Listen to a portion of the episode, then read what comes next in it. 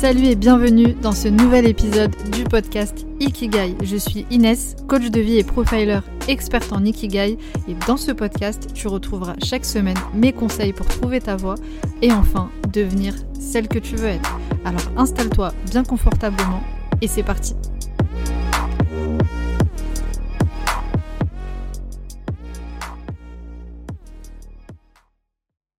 Bienvenue à toi une nouvelle fois dans cet épisode du podcast Ikigai. Aujourd'hui, on va parler affirmation de soi. Concrètement, comment ne plus subir ta vie et enfin oser t'affirmer, oser dire non et être qui tu es. Alors dans cet épisode, petit rappel avant de commencer, je me répète peut-être un petit peu si tu as écouté mes précédents épisodes, mais c'est très important. Tu ne peux pas euh, bien t'affirmer si tu n'as pas un minimum de confiance en toi, si tu n'as pas un minimum d'estime euh, pour toi-même, puisque évidemment tout est euh, relié. Je prends un exemple, si, si tu as un manque de confiance en toi physique, peut-être que ça peut impacter sur euh, ta confiance relationnelle et donc l'affirmation de soi. Si par exemple une personne a un manque de confiance en soi physique, ça peut la freiner dans ses relations euh, sociales, dans le fait de, dire les choses. Ça peut arriver quand on n'a pas forcément confiance en soi physiquement, de se mettre en retrait, de ne pas oser aller vers l'autre et ça peut impacter donc sur cette affirmation de soi. Donc si c'est pas déjà fait, je t'invite à écouter euh, ces épisodes sur la confiance en soi et sur l'estime de soi pour avoir vraiment le, le packaging complet pour avoir euh, sur euh, toutes ces notions euh, concrètement. Alors rapidement déjà pour la définition de, ce que c'est que l'affirmation de, de, soi concrètement. L'affirmation de soi, c'est l'aptitude à exprimer et défendre tes droits sans empiéter sur ceux des autres. Et c'est savoir s'imposer et dire non sans agressivité. Parce qu'attention, s'affirmer, ce n'est pas écraser les autres. Quand je dis s'imposer, c'est pas écraser les autres. Parce que souvent, on a ce, cette vision erronée du fait de s'affirmer. On pense que tout de suite, c'est euh, parler fort, euh, prendre de la place, etc. Alors que s'affirmer, ça veut dire qu'on est suffisamment bien avec soi-même, qu'on est suffisamment en accord avec nos valeurs, qu'on se respecte et donc qu'on mérite d'être entendu, d'être écouté surtout, et qu'on est capable du coup de laisser aussi la place évidemment aux autres pour s'exprimer euh, les écouter, les respecter, etc. Alors pourquoi est-ce que c'est important de, de s'affirmer? Eh bien déjà, ça te permet d'éviter des situations inconfortables. Parce que quand on n'arrive pas à s'affirmer, on, subit concrètement euh, sa vie. On subit euh, des situations, on, est avec des personnes avec qui on n'a pas forcément envie d'être, on est dans, des, euh, dans un environnement dans lequel on n'a pas forcément envie d'être, dans des situations voilà, inconfortables parce qu'on n'a pas osé exprimer nos besoins, nos ressentis. On ne s'est pas imposé face à cette situation et donc voilà, on se retrouve à des endroits où on n'a pas envie d'être. Donc c'est pour éviter ces situations-là, reprendre le contrôle, ne plus subir ta vie, mais euh, choisir euh, ce que tu as envie de mettre dans ta vie. Ça te permet aussi de te faire respecter. Et là où, encore une fois, c'est très lié à l'estime de soi, euh, le respect, c'est pas quelque chose que tu demandes aux autres. C'est quelque chose que tu prends d'office. Parce que quand tu es capable de te respecter suffisamment toi-même, pour commencer, les autres seront amenés à te respecter. En fait, ils n'auront pas d'autre choix que de te respecter. Donc c'est pour ça que je dis que c'est très lié à, l'estime de soi. Donc le fait de savoir en plus euh, s'affirmer te permettra de te faire respecter dans toute situation. Également, c'est ce qui permet d'oser enfin aller vers ton ikigai, d'être ancré, d'être en accord avec toi-même et enfin devenir euh, celle que tu veux être. Aussi, la question, elle m'a été posée euh, pas mal de fois, comment avoir le soutien de son entourage. C'est très lié à l'affirmation de soi parce que le fait de, de, s'affirmer, le fait de, de, dire vraiment, encore une fois, ce qu'on veut vraiment, qui on veut être, euh, nos besoins, etc., ça permet aux autres de comprendre ce qu'on veut vraiment, ce qui nous rend heureux, qui on est vraiment, et ça permet justement d'avoir euh, beaucoup plus euh, de soutien de la part de son entourage. Ça, ça permet une ouverture d'esprit, une compréhension face à nos besoins, et ça permet d'avoir le soutien. Donc ça, euh, j'y reviendrai un petit peu plus tard euh, dans l'épisode. Donc s'affirmer, oser dire non, tout ça c'est une question euh, de communication et d'attitude. Donc ici je vais te donner une méthode concrète avec des exemples pour te permettre d'implémenter cette méthode dans ta vie quotidienne pour pouvoir t'affirmer. Juste avant, je vais t'énoncer quelques points importants à prendre en compte pour une bonne affirmation de soi. C'est huit petites règles qui sont très importantes pour cette affirmation. La première chose, c'est que tu dois avoir un dialogue interne positif. Avant évidemment de parler aux autres, de t'imposer euh, face aux, autres, il faut d'abord avoir un dialogue interne positif. Le fait de bien te parler à toi-même, donc au niveau de tes pensées, te permettra d'aborder plus positivement euh, les échanges que tu vas avoir avec les autres. Donc ça c'est vraiment la base.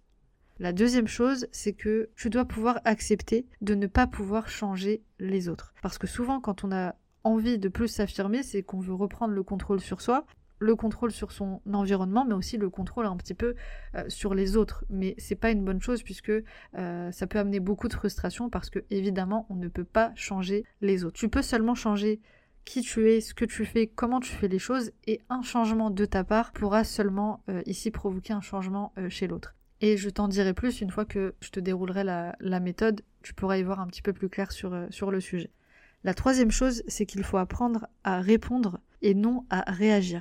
Qu'est-ce que j'entends par là? C'est euh, le fait de ne pas être tout le temps sur la défensive et euh, se justifier. Plutôt raisonner en termes de résolution de conflits, en termes de solutions, et non plus être euh, sur la défensive ou dans les reproches. Et donc ce qui m'amène au quatrième point, c'est le fait de choisir ses mots. Quand on veut s'affirmer, on, sait que le poids des mots est super important il est moins important euh, que, l'attitude, j'y viens juste après, mais c'est aussi important. Dans le choix des mots, ce que j'entends encore une fois par là, c'est ne pas rentrer dans le jugement, pas d'exagération, pas de reproches, pas de, de mots, en fait, d'affirmations qu'on pourrait regretter ensuite. Cinquième point, ne pas s'en prendre à soi-même ne pas s'en prendre à soi-même dans le sens où il ne faut pas culpabiliser en fait quand on n'a pas réussi parfois à s'affirmer correctement ça peut arriver que parfois, voilà, on n'a pas su euh, exprimer clairement ce qu'on voulait, et puis on culpabilise, on, revient un peu sur, euh, sur ce qui s'est passé, et on se dit mince, j'aurais dû dire ci, j'aurais dû dire ça. Mais voilà, ce qui est fait est fait. C'est tout un apprentissage, c'est quelque chose qui se cultive, comme la confiance, comme l'estime. L'affirmation de soi, c'est quelque chose qui se travaille et qui se cultive. Et donc ne pas s'en prendre à soi-même, et aussi ne pas prendre les choses personnellement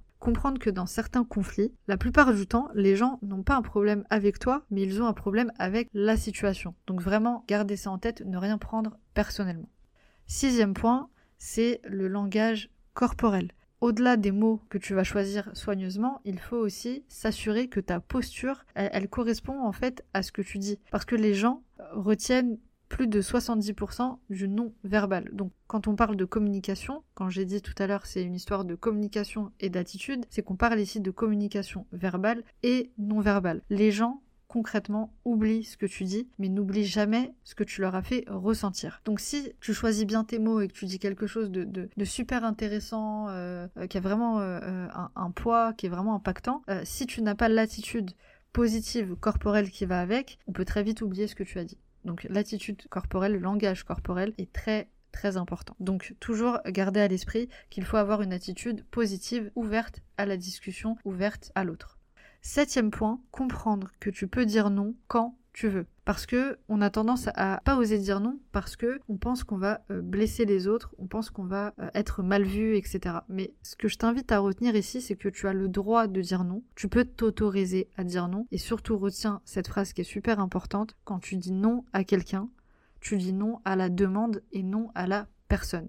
Quand tu dis non, quand on, on, te demande un service, tu dis non à ce qu'on te demande. Donc tu rejettes en fait la demande, mais tu ne rejettes pas la personne qui te fait cette demande. Et donc ça, c'est très important. Et ce qui m'amène au huitième et dernier point, qui est très lié à, celui-ci, c'est de s'autoriser tout simplement à être soi-même.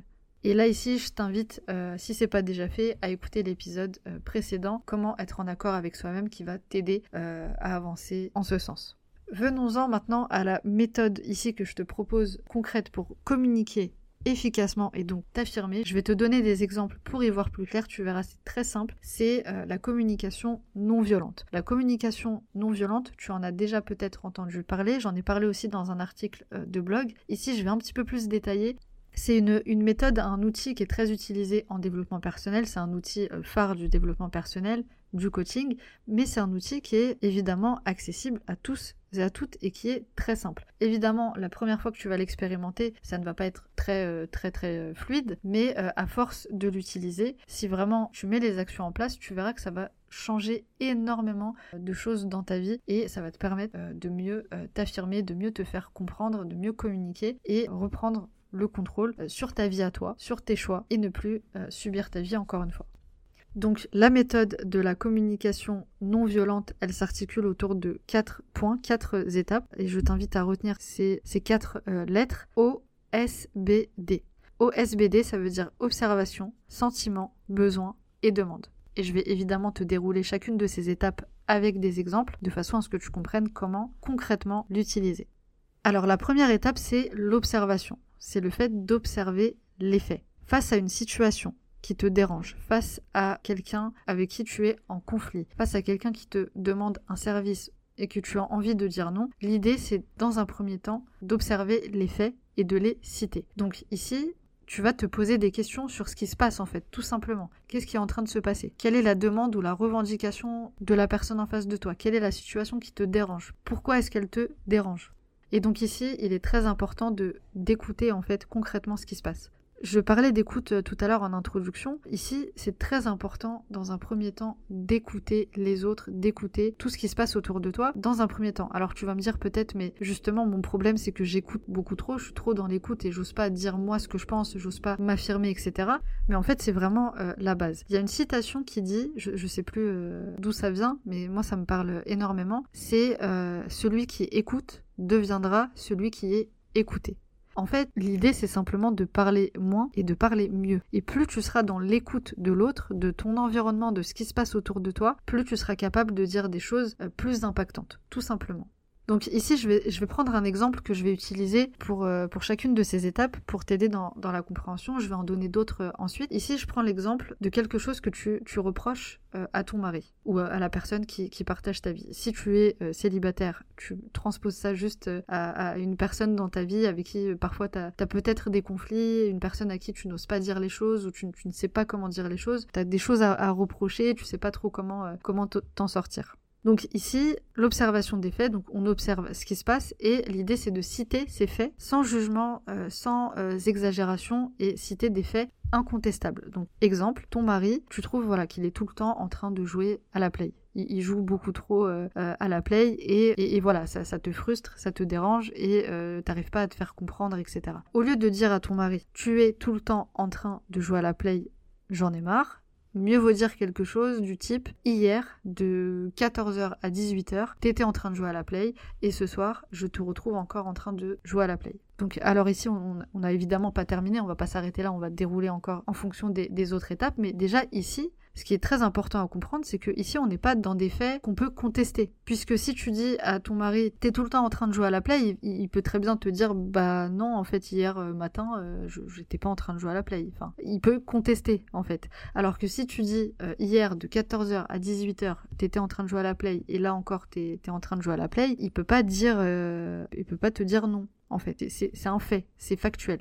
Et donc évidemment, euh, là c'est un exemple, j'essaye d'être euh, le, plus clair possible, mais euh, évidemment tu reprends, tu reformules cette phrase en fonction de toi, ta façon de, parler, évidemment. Tu l'adaptes à toi. Donc dans cet exemple, la personne qui est en face de toi, que ce soit ton mari ou n'importe qui, la personne, déjà, elle ne peut pas contester. C'est un fait, c'est factuel. Et c'est là où on va rentrer dans la deuxième étape. Donc tu vas continuer euh, à exprimer, à, t'affirmer en euh, exprimant tes sentiments. C'est le, le S, OSBD. Donc là on est à la deuxième étape, l'expression de tes sentiments. Cette deuxième étape, elle consiste à expliquer ce que tu ressens à la personne, ressentis et non pas tes pensées, ton jugement ou euh, tes suppositions en fait. Donc si on reprend le même exemple, plutôt que de dire, donc euh, une fois que tu as énoncé ces faits euh, factuels, plutôt que de dire à ton mari je pense que tu préfères jouer à la play plutôt que de passer du temps avec moi, je vais plutôt lui dire j'ai le sentiment que tu t'éloignes de moi. Ici, on est dans le partage de, de, de sentiments, de ses ressentis. On n'est pas dans les reproches. Et pareil, ce n'est pas un fait qui peut être contesté. Ce n'est pas euh, un, sentiment qui peut plutôt être contesté. Quand tu dis euh, à une personne, ou plutôt quand une personne te dit qu'elle est triste, tu ne peux pas lui dire non, c'est pas vrai. C'est ce qu'elle ressent. Donc euh, c'est pas contestable. Si une personne te dit qu'elle est hyper heureuse, tu peux pas lui dire non, c'est tu crois que tu es heureuse, mais en fait, non. C'est un ressenti, c'est un sentiment. Donc là encore, on ne peut pas le contester. Parce que si tu dis, euh, je reprends la phrase euh, négative, entre guillemets, si tu dis à ton mari, je pense que tu préfères jouer à la play, c'est une supposition. Et là, il peut le prendre personnellement. Et il peut contester en te disant que non, c'est faux, etc. Et ça amène tout de suite à, un conflit.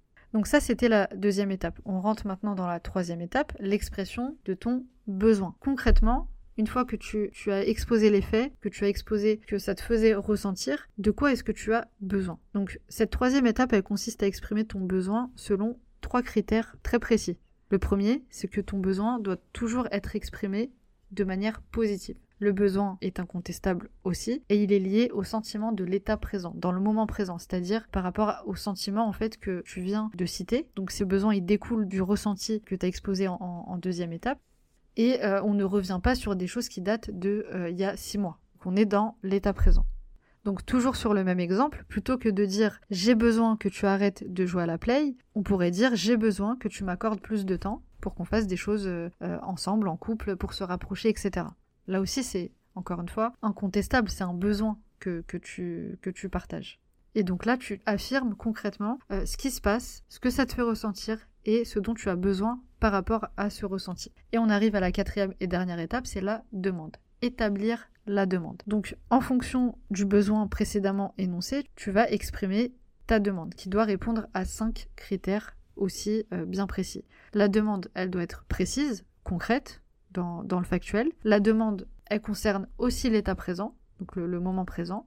La demande, elle est tournée dans un langage positif, toujours. La demande, elle est évidemment réalisable, on ne demande pas des choses démesurées, et euh, formulée, et ça c'est le plus important, de manière à toujours laisser le choix à la personne en face de toi. Donc ici, à ton mari par exemple. Donc au lieu de dire, toujours sur le même exemple, je te demande d'arrêter d'être aussi souvent en train de jouer à la play, on va plutôt dire j'apprécierais vraiment que tu puisses partager ton, temps de, jeu avec des activités avec moi. Donc ça ressemble un petit peu au, besoin. En fait, c'est juste reformuler de façon à, poser la question en fait, à, laisser le choix à l'autre. Voilà ce que je ressens, voilà ce que j'ai besoin. Est-ce qu'on peut pas trouver un compromis autour de ça, autour de mon besoin?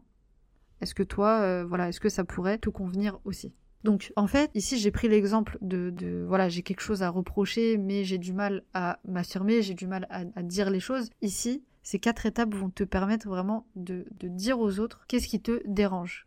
Et la personne en fait qui reçoit ces informations sous cette forme-là ne pourra pas euh, euh, prendre personnellement les choses. Donc ici, euh, si je prends un autre exemple rapidement par rapport à une demande qu'on te ferait de, te demande un, service et que tu as envie de dire non, c'est la même chose. C'est-à-dire que tu vas observer les faits, tu vas observer la demande. Quelle est la, demande de, la personne? Quel est ce service qu'elle te demande? Si tu as envie de dire non, bah, pourquoi est-ce que tu as envie de dire non? Et reformuler les, faits. Donc dire à la personne voilà ce que tu me demandes, voilà ce que moi ça me fait ressentir, voilà ce dont j'ai besoin par rapport à, ce ressenti. Et au niveau de la quatrième étape, on arrive à la demande. Ici, ce serait plutôt un compromis. Donc tu me demandes ça, mais comme euh, je ne peux pas répondre à ta demande, est-ce qu'on pourrait pas trouver un compromis et faire autrement? Et attention, ici, il n'est pas question de rentrer dans la justification. Il n'est pas question ici de dire à la personne le pourquoi, du comment, qu'est-ce qui fait qu'on dit non. Lui donner en fait toutes les preuves qui font que on, ne peut pas répondre à sa demande, on ne peut pas dire oui, euh, parce que il ne s'agit pas que de dire non parce qu'on ne peut pas, mais parfois on dit non parce qu'on ne veut pas, et on a le droit de ne pas vouloir répondre à une demande. Donc l'idée c'est pas de justifier, c'est juste d'expliquer le cheminement. Qu'est-ce qui fait que j'ai envie de te dire non c'est parce que je ressens ça, j'ai besoin de ça en ce moment, et euh, c'est pas à toi que je dis non, c'est simplement à ta demande. Je, ne peux pas, je ne veux pas répondre à ta demande pour telle et telle raison, par rapport à mes ressentis, toujours, et donc euh, on trouve un, compromis ensemble. Donc en fait, ces quatre étapes marchent pour tout euh, type de, de conflit, de, pour oser dire non, pour s'affirmer, etc. Donc ici, ça peut paraître encore abstrait et ça a l'air difficile comme ça, mais crois-moi que si tu l'implémentes concrètement dans ton quotidien euh, face à une situation là à laquelle tu, peux penser ou tu as du mal à, t'affirmer, donc ça peut marcher évidemment dans le contexte euh, professionnel, en fait ça marche dans tous les contextes, tu verras que une fois que tu vas le faire une première fois, une deuxième fois, une troisième fois, ça deviendra beaucoup plus fluide, beaucoup plus naturel et beaucoup plus simple à mettre en place. Donc je t'invite vraiment à réécouter cet épisode si besoin euh, après l'avoir fait une fois, deux fois, trois fois. N'hésite pas à revenir sur épisode pour réajuster et euh, voilà te, faire des petits euh, rappels. Donc pour conclure cet épisode et t'amener d'autres pistes de, réflexion par rapport à l'affirmation de, soi, ici je parlais tout à l'heure en introduction de demander le soutien de son entourage. Comment avoir le soutien de son entourage quand on veut changer de voie professionnelle, aller vers des choses qui nous passionnent, etc. Ici, on peut tout simplement encore une fois, appliquer euh, ces quatre étapes pour demander le soutien de son entourage. Petit rappel, comme je le disais aussi précédemment, il ne faut pas oublier qu'on ne peut pas changer son entourage. Donc toi, tu peux mettre les actions en place, dérouler ces étapes, faire preuve de, bienveillance, être à l'écoute. Mais si les personnes en face de toi n'acceptent pas de te soutenir dans tes démarches parce que tout simplement euh, c'est des personnes qui euh, s'inquiètent pour toi, parce que parfois c'est pas c'est pas des mauvaises intentions, il y a des personnes qui euh, ne vont pas te soutenir dans, ton nouveau projet, dans ta reconversion, peu importe, parce que elles ont tout simplement peur pour toi. Donc ça part d'une bonne intention, mais voilà, ça peut être compliqué parce que certaines personnes ne vont pas forcément comprendre ta démarche. Mais il y a de fortes chances avec euh, cette méthode, tu puisses vraiment euh, bien communiquer les choses et euh, avoir ce soutien tout de même de, ton entourage. Et donc pour terminer, ce que je voulais rajouter en plus, c'est aussi par rapport à la posture, l'attitude, le, langage corporel. Plus tu auras une posture engageante, ancrée, positive, tournée vers les autres, plus tu réussiras à t'affirmer et plus on t'écoutera évidemment. Alors ici, euh, je te propose un petit exercice qui a l'air un peu euh, euh, bête comme ça, mais qui marche vraiment très très bien pour t'habituer justement à avoir une posture plus ferme, plus ancrée, positive. Ici, ce que je t'invite à faire, c'est d'expérimenter un petit peu la, la, fameuse pose de Wonder Woman. Tu sais, Wonder Woman, quand elle est debout, les jambes écartées, avec la tête en avant et les deux bras, les deux poings sur les hanches, euh, en mode super-héros. Ici, c'est une posture qui favorise l'affirmation de soi, l'estime de soi et la confiance en soi. Donc cette technique euh, de la pose Wonder Woman, c'est euh, une technique qui nous vient de Shonda Rhimes. Alors je sais pas si ça se prononce comme ça, mais c'est une, féministe et scénariste de la série Grey's Anatomy euh, qui a écrit un livre sur le sujet et qui dit avoir la pose d'une Wonder Woman consiste à se tenir debout comme une méchante fille, les jambes écartées, le menton relevé, les mains sur les hanches, comme si l'espace t'appartenait, comme si tu avais des bracelets en argent magique que tu savais utiliser, comme si ta cape de super-héros flottait dans le vent derrière toi. Et elle dit, se tenir debout comme une Wonder Woman le matin peut donner l'impression que vous êtes plus extraordinaire à l'heure du déjeuner. Et en fait, si tu veux, ce qu'elle explique dans, son livre, c'est que euh, c'est une pause qui permet, en, quelques minutes, de faire monter cette confiance que tu as en toi-même et qui, du coup, va te permettre de t'affirmer. Par exemple, si tu t'entraînes à faire cette pause de temps en temps comme ça face à ton miroir, ou avant euh, un rendez-vous important, avant, avant un entretien euh, d'embauche, avant de résoudre un conflit avec quelqu'un, avant un événement important, c'est ce qui va te permettre de travailler sur ton langage corporel. C'est ce qui va te permettre vraiment d'avoir une attitude positive et beaucoup plus euh, ancrée euh, pour te permettre d'exprimer les choses comme tu as envie de les exprimer. Donc voilà, ça c'était un, petit plus. Ça, a l'air bête euh, comme ça, mais vraiment pour l'avoir expérimenté, je peux te dire que c'est vraiment un exercice très intéressant que je te conseille d'expérimenter, puis tu, tu m'en diras plus si tu le souhaites après l'avoir testé. Voilà pour cet épisode sur l'affirmation de soi. J'espère qu'il t'a plu, j'espère que tu vas pouvoir implémenter ça dans ton quotidien et que tu auras des effets positifs concret. En tout cas, n'hésite pas à me faire des retours. Euh, je suis très active sur Instagram. Tu peux m'envoyer des messages. Ça me ferait vraiment plaisir euh, de savoir à travers ces épisodes, à travers ces exercices, ce que tu as pu expérimenter ou pas et euh, me faire ton retour. vraiment, ça, me ferait très, très plaisir d'échanger avec toi sur le sujet. Et comme d'habitude, si l'épisode t'a plu, n'hésite pas à me mettre les 5 petites étoiles. Ça me permettra de propulser le podcast au maximum et un petit avis ou un petit commentaire pour me dire ce que tu penses du podcast Ikigai, ça me ferait vraiment très plaisir. Et sur ce, je te dis à très vite pour le prochain épisode.